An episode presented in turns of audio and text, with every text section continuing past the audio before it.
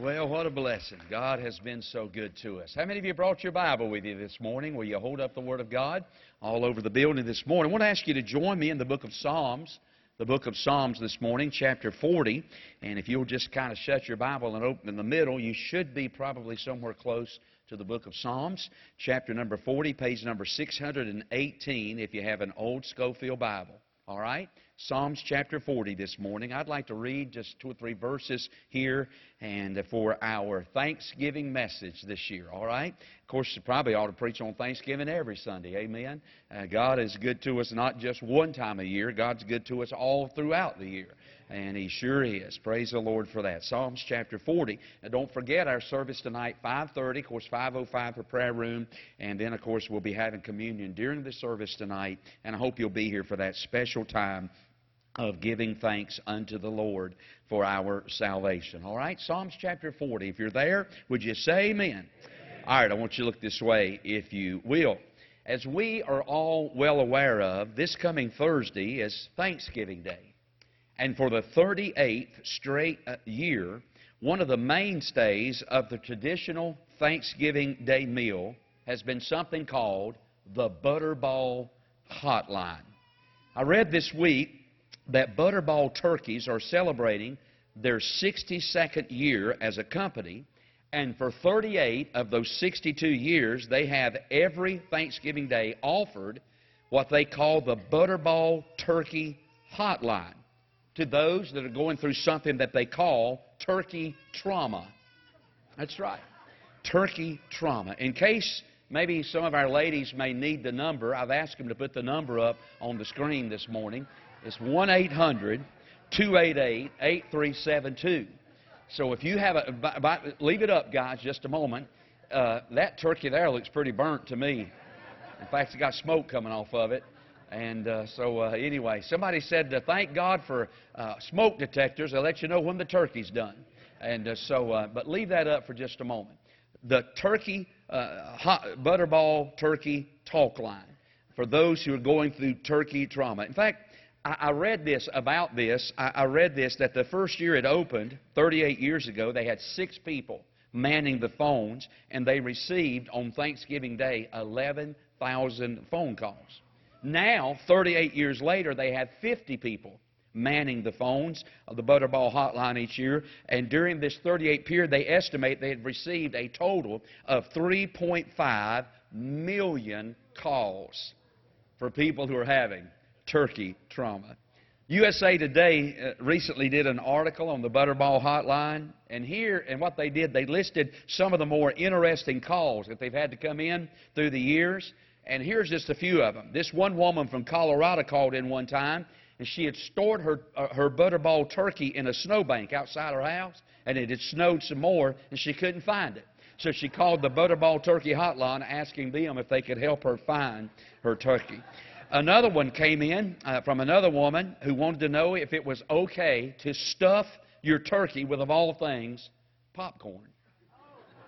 That's right. A man called in and wanted to know why his turkey was making his oven smoke so bad. He said the instructions read to remove the turkey from the wrapper and place it on the rack. He thought it meant placing on, on literally placing it on the rack. So he put the bird right in the oven, and the drippings and the fat, you know, was dripping down right on the burners, and it smoked up his whole house. Had to call the fire department out there. That's right.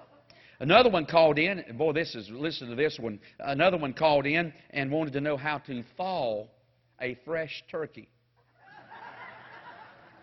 The person who took the call said it took her 20 minutes to convince the lady that you do not have to thaw a fresh turkey.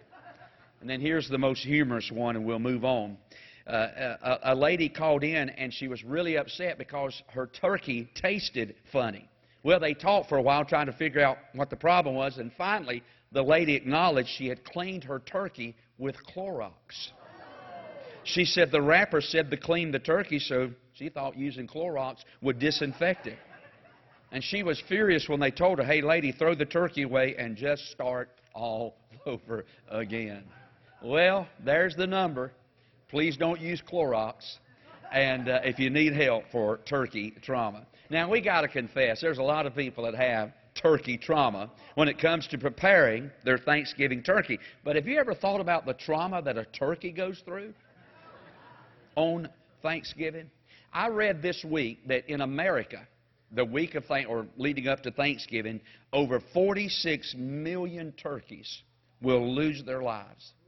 88% of us are going to eat turkey this coming Thanksgiving. And listen to this throughout the year, the average American eats 18 pounds of turkey each and every year. That leads me to ask this question What do you call a turkey the day after Thanksgiving? Lucky. Why do cranberries turn red? Because they see the turkey dressing.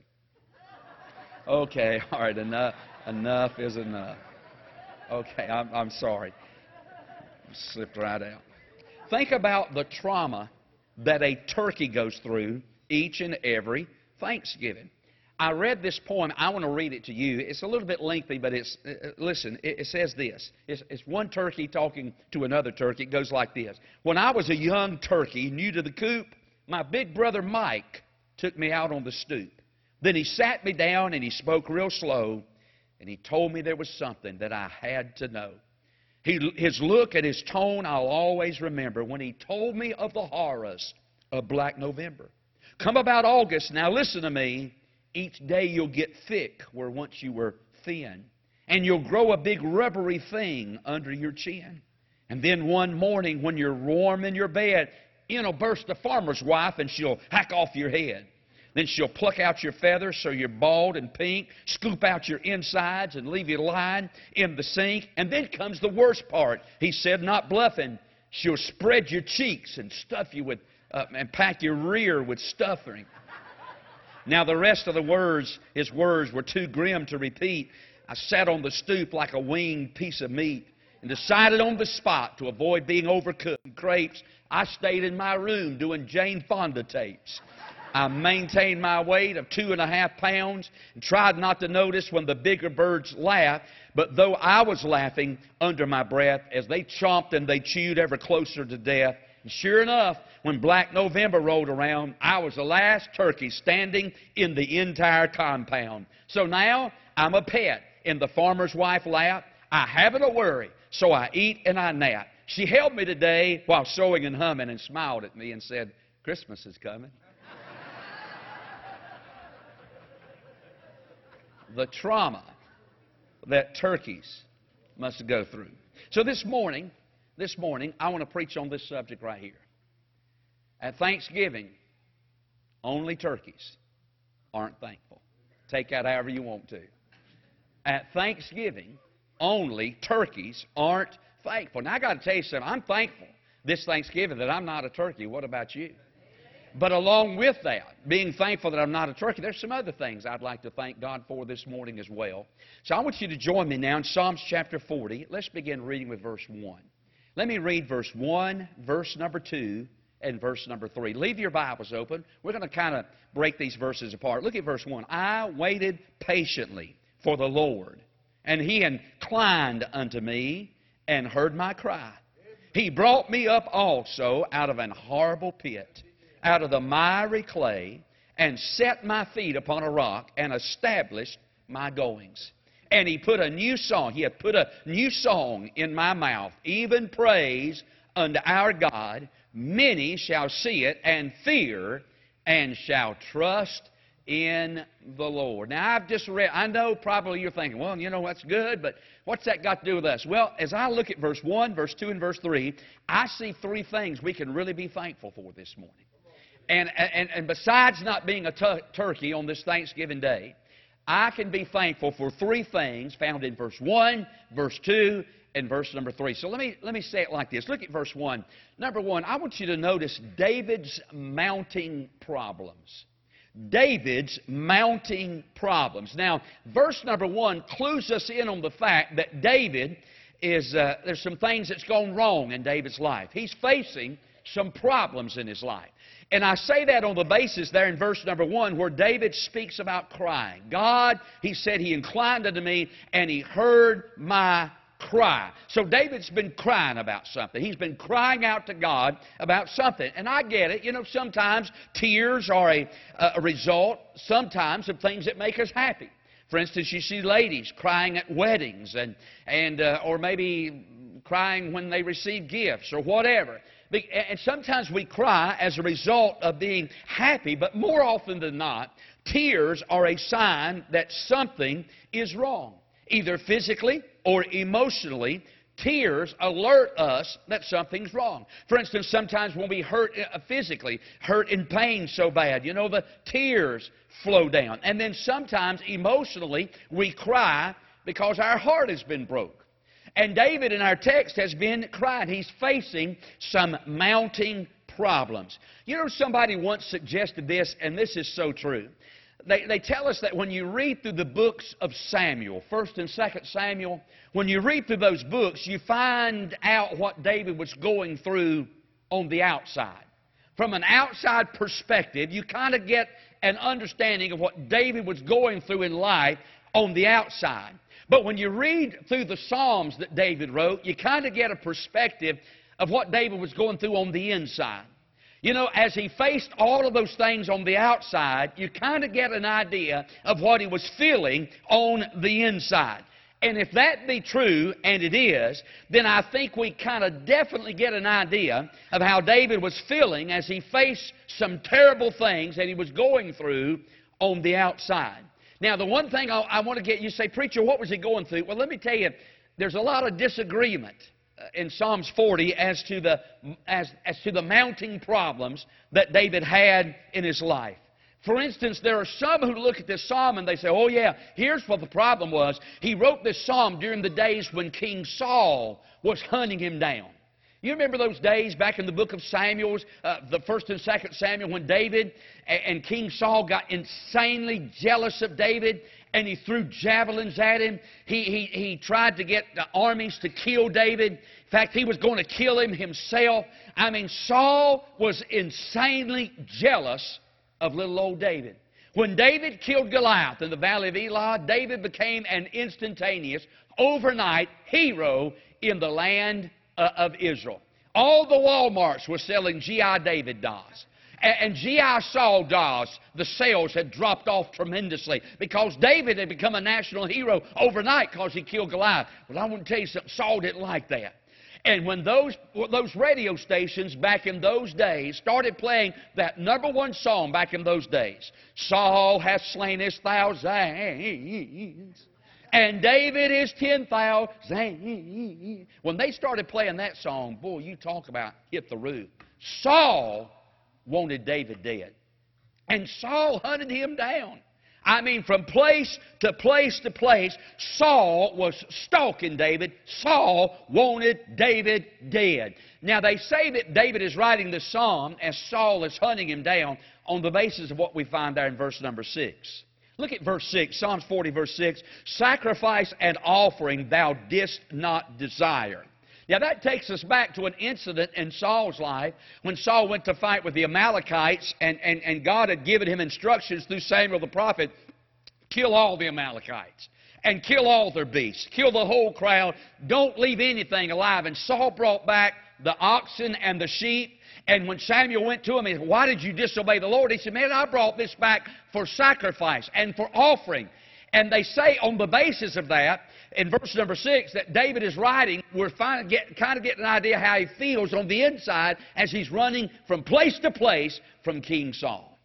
There are others who say the mounting problems that David is facing is during the days of Absalom when his son wanted David dead.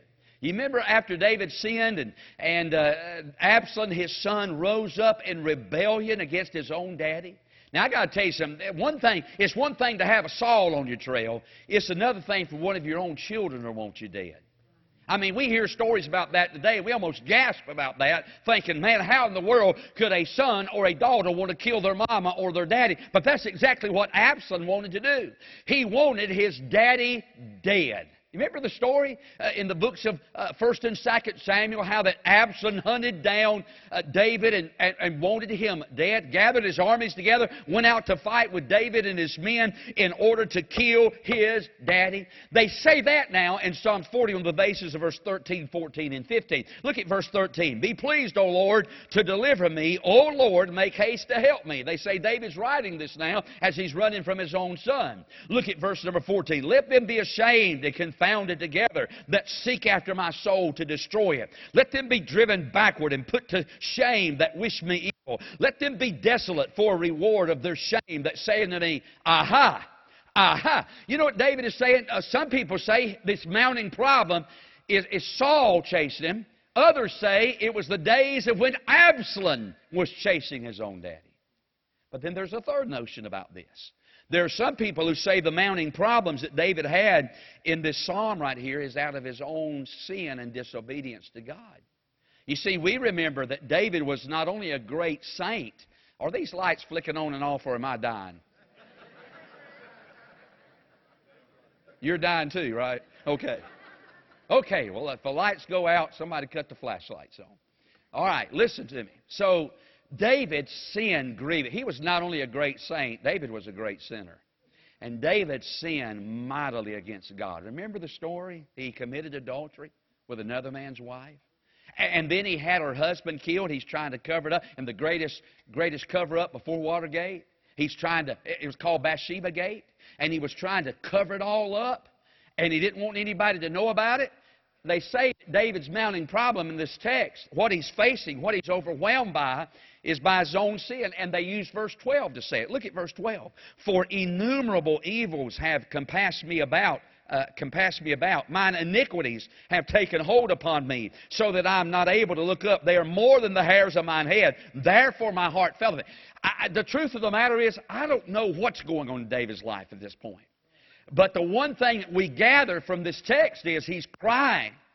And the reason that he's crying is because he's got some mounting problems in his life. Now, I got to ask you a question this morning. Do you have any mounting problems in your life this morning? Maybe your problem is similar to David in the fact you've got a, a, an outsider that's wanting to do you wrong, like Saul was wanting to do David wrong. Maybe you've developed an enemy in this walk of life, and that enemy is doing its best to get you fired from your job. That enemy is doing its best to destroy your reputation, to wreck your character, to destroy your career. Maybe, maybe your mounting problem is you've got an enemy in this world somewhere. You've got somebody that's trying to do you wrong, just like Saul was trying to do David wrong. But then again, maybe your mounting problems is from your family. Maybe you've got family problems. I was getting dressed this morning to come to church, and uh, they, they had this segment on the news, the Channel 2 news, uh, this morning, what, what to, not to do around the, the Thanksgiving table, uh, the topics not to talk about around the Thanksgiving table. And this lady was giving everybody advice. Now, don't bring up politics at Thanksgiving, and don't bring up religion.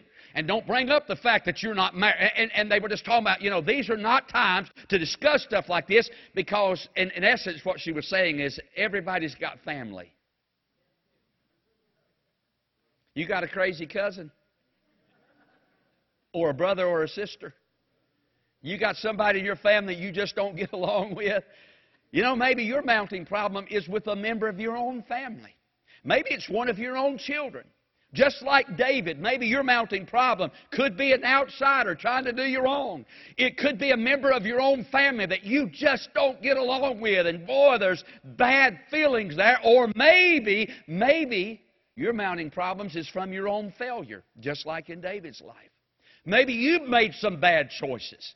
Maybe you've done some things totally against the will of God for your life. Maybe you've stepped outside of the relationship of marriage and boy, you find yourself this morning just eat up with guilt. Maybe you sit here this morning, you've made some bad choices and your life is at a point and place that you never dreamed that you would be in. You're facing such a dismal future because of choices that you have made.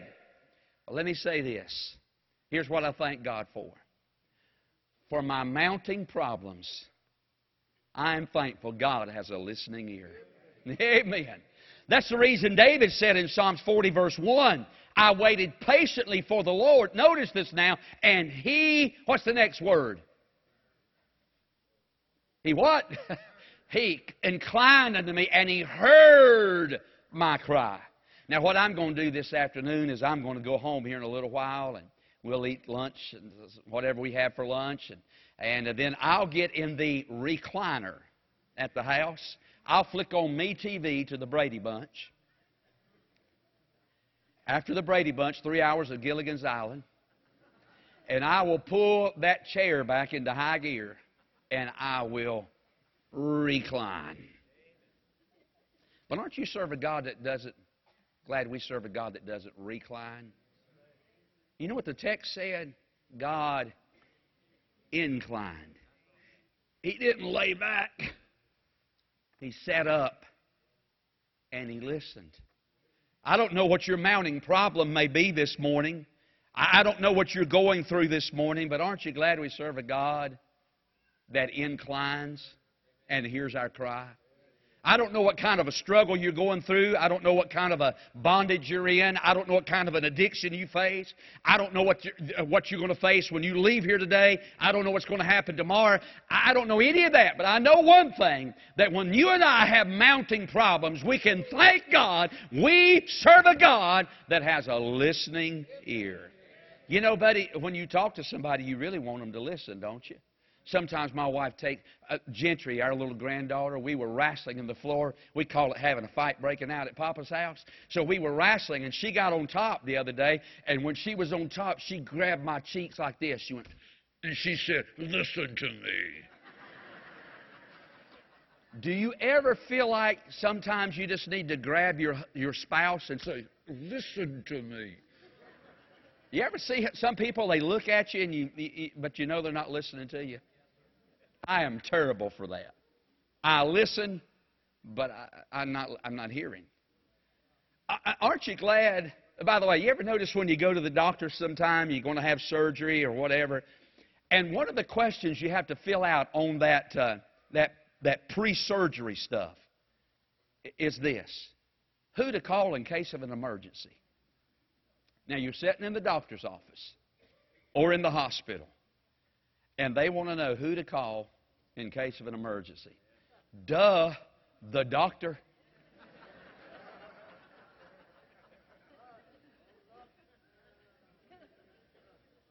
But aren't you glad in times of emergency? In times of mounting problems?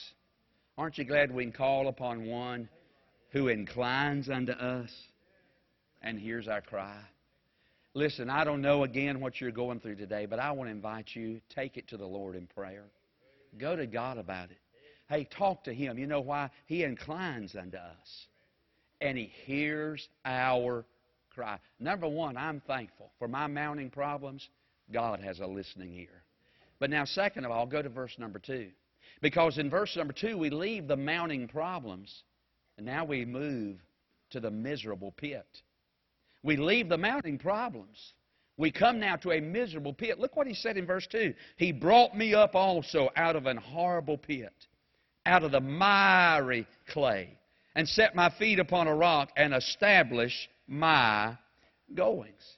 Now, if you really want to know how the severity of what David was going through, whether it was Saul, Absalom, his own fault, whatever it was, uh, if you want to understand the severity of it, all you got to do there is read verse number two, because he describes these mounting problems as if they were a miserable pit. He talks about there an, an horrible pit. And he mentions and he mentions the miry clay. You know, I got to thinking pits are pretty common in the Bible. Pits are. I mean, you read about pits throughout the Bible. Joseph I mean, the very first book of the Bible, we read about Joseph being cast into a pit. Uh, in Genesis 14, we read about something called a slime pit where Lot was taken captive by another nation. We read about Jeremiah who was put down into a pit, and that Ethiopian eunuch, uh, what was his name? That old boy drew him up out of that pit. We, we go to the New Testament, we read about Paul being cast down. In, I mean, pits are pretty common, uh, a pretty common thing throughout uh, throughout the Bible. And now we find David here speaking about the situation that he's in. And by the way, I don't think he's in a literal pit here, but I think the situation that he finds himself in, uh, it almost makes him think that he is in a pit. That's right. I, I, I think David is in, a, in a, an emotional pit. I, think he, and, and if it's, he's talking about his failure with Bathsheba, he's in a spiritual pit. I, I can see how all this would play out in each one of those three different scenarios that I laid out for you just, just a moment ago. You know, about David and all that had happened in his life. And then he describes, okay, as a result of these mounting problems, I feel like I'm in a miserable pit and horrible pit stuck up in the miry clay, in the muck, in the mire of the pit. I can, I can see it. You know, that's the way sin is. Sin promises ecstasy, but it produces agony. Sin promises thrills, but eventually it kills. That's right. Uh, sin promises us delight, but it always ends up in defeat. I can see if, if this psalm was written out of the sin of David, I could fully understand how he feels like he is in a pit in the miry clay. I feel I can understand that. But here's the second thing I'm thankful, thankful for. When I have mounting problems, I'm glad God has a listening ear. But when I find myself in a miserable pit, I thank God that He has a long arm. a long arm.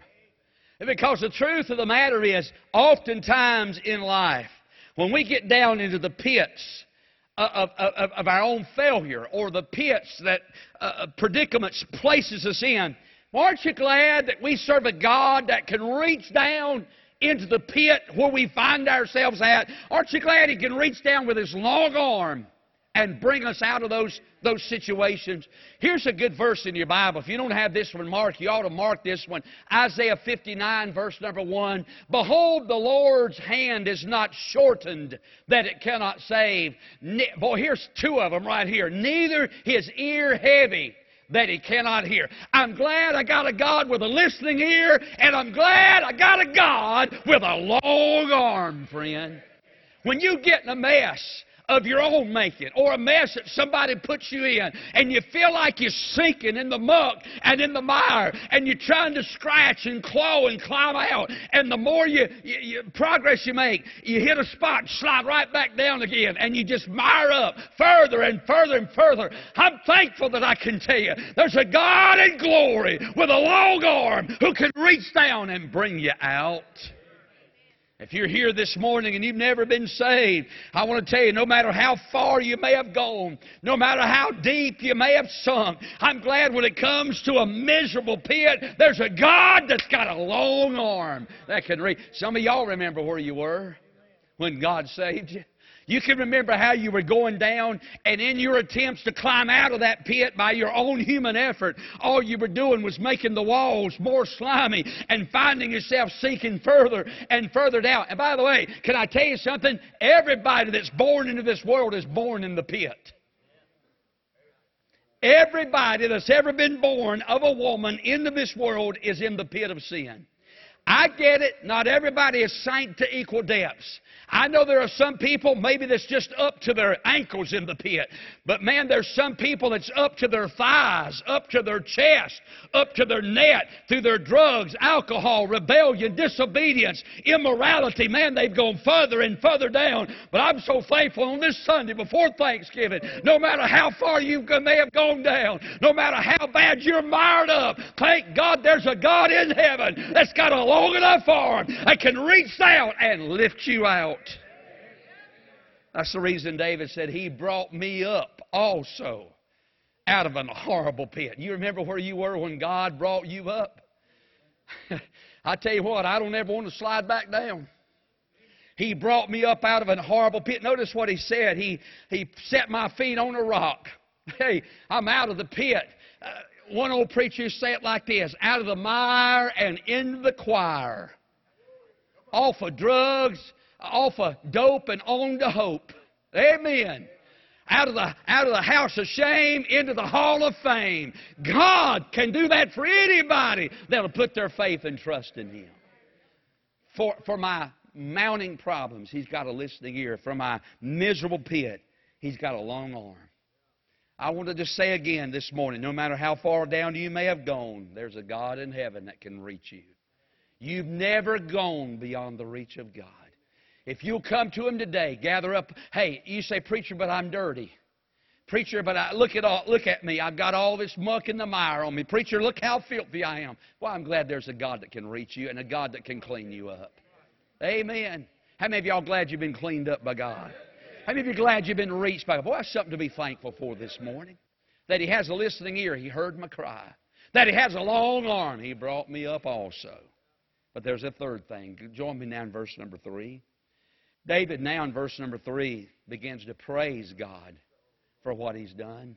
And I want you to notice David now begins to speak. Now he's gone from a mounting, a mounting problem to a miserable pit. Now he moves into something that I want to call a marvelous praise. Because in verse number three, here's what he said He hath put a new song in my mouth, even praise unto our God, and many shall see it, and fear and shall trust in the Lord. You know what David's doing now? He's praising God for his deliverance. You know, it is entirely in order for God's people to gather in the house of God and pray, offer Him praise for the fact that He's got a listening ear and a long arm and He's lifted us out. It's, it's okay to praise God for that. Hey, listen, you say, Preacher, I've moved beyond that just a little bit. I've been saved for several years, and I've kind of moved beyond all that stuff now, and I'm looking for something a little bit deeper. Friend, can I tell you something? You've done gone too far. If you move beyond, if you ever get over what God did for you, you done gone too far, friend. Amen. I don't ever want to get over the fact that God saved my never dying soul. God rescued me and God's kept me from a lot of trouble in this walk of life. You know why? Because I gave my heart, yielded my life to Him. I don't want to get over that. You say, preacher, tell me something a little deeper. Well, you were in a deep, you were in a deep pit, but there was a big God that brought you out. You can't get no more deeper than that. Amen. And David begins to offer up this marvelous praise uh, for what God has done. Notice what he said. Look at verse 3 Put a new song in my mouth. Now, David's in a terrible predicament. But now he said, Boy, I've got joy. He said, uh, Look at that, verse 3. He, he even praise unto our God. Boy, God can give you joy. Isn't there a verse over in our Bible, uh, over in Isaiah, that talks about God giving us uh, joy for our mourning? Isn't there a verse that talks about God giving us, uh, God giving us peace for our bitterness? Aren't you glad you, we, we got a God that when we come to Him with all these filthy garments on, God changes our apparel and God gives us, out, out, bringing us out of the pit and He puts a song in our heart, even praise unto our God. Then He goes on to say this Many shall see and fear it and trust in the Lord. But then look at verse 4. Blessed is that man that maketh the Lord his trust. I'm not trusting the Baptist church. I am a Baptist, but I'm not trusting the Baptist church to get me to heaven. I've been baptized, but I'm not trusting my baptism to get me to heaven. Hey, can I tell you something? I try to live right. Try to. I fail God every day, but I try to live right, but I'm not trusting my living to get me to heaven. Hey, listen to me. I try to, I give to our church. I tithe every Sunday and, and uh, offerings and all that stuff. I give, but can I tell I'm not trusting that. I just, what are you trusting? Look at verse number four. Blessed is the man that maketh the Lord his trust. What are you trusting? Hey, let me ask you what they ask on TV. What have you got in your wallet?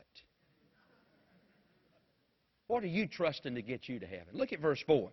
And respecteth not the proud nor to. Then look at verse 5. Many, O Lord. Here's thanksgiving. Here, here's where we ought to be this morning, verse 5. Many, O Lord my God, are thy wonderful works which thou hast done, and thy thoughts which are to usward. They cannot be reckoned up in order unto thee. If I would declare and speak of them, they are more than can be. You know what he's now he's doing now? He's moved from that terrible situation in his life. And now he's got his focus on what God's done for him. And he said, You know something? If I sat down and just tried to count up what God has just done for me. He said, ah, There's no way I could speak. He said, It's more than I can number. And can I say on this Sunday before Thanksgiving, what God has done for you and for me? We are so far behind on thanking Him and praising Him for how good that He's been to us. And, and everything He does for us today. You say, well, preacher, I tell you, I'm struggling right now. Well, look, God's still been good to you. Can I tell you something? I think back over this whole year since last Thanksgiving. Did you know something? And I'm not knocking anybody that has, so don't come up to me mad at me. This is not knocking anybody. I'm just saying I want to thank God that I hadn't had to stand on the street, street corner with a sign, we'll work for food this entire year. And if you'll look at me, I mean, he's fed me pretty good. Can I tell you this? This last year, I hadn't spent not one night in the hospital. This last year, I'm trying to think now, I hadn't had to follow not one of my close family members out to a graveyard. Not a one. This last year, I'm just thinking now, I'm just thinking, I'm just thinking, I haven't been late on one house payment this entire year. Can I tell you something? Boy, God's been good to us. Can I tell you this? I hadn't had to wake up. I hadn't had to wake up one morning, shake the snow off the covers I was sleeping under. I've woke up every morning that I wanted to in a, in a warm house. And when it gets hot, I got a cool house. I got a roof. They sang about it. I got a roof up above me. I got shoes on my feet. Need to shine them, but I got shoes on my feet. I'm going to go home today and I'm going to have a meal to eat. I, I'm telling you, friend. Can I read verse 5 again? Y'all forgive me. Can I read verse 5? Many, O Lord my God, are thy wonderful works which thou hast done. And all God's people said, can I read it one more time? Many. Let that sink in. Many, O Lord my God, are thy wonderful works which thou hast done, and thy thoughts which are to us, where they cannot be reckoned up in order unto thee. If I would declare and speak of them, they are more than can be. We need to quit grumbling, and we need to start being grateful. Stop complaining and start giving thanks for how good God has been. Because at Thanksgiving, only turkeys aren't thankful. Let's bow our heads. Father,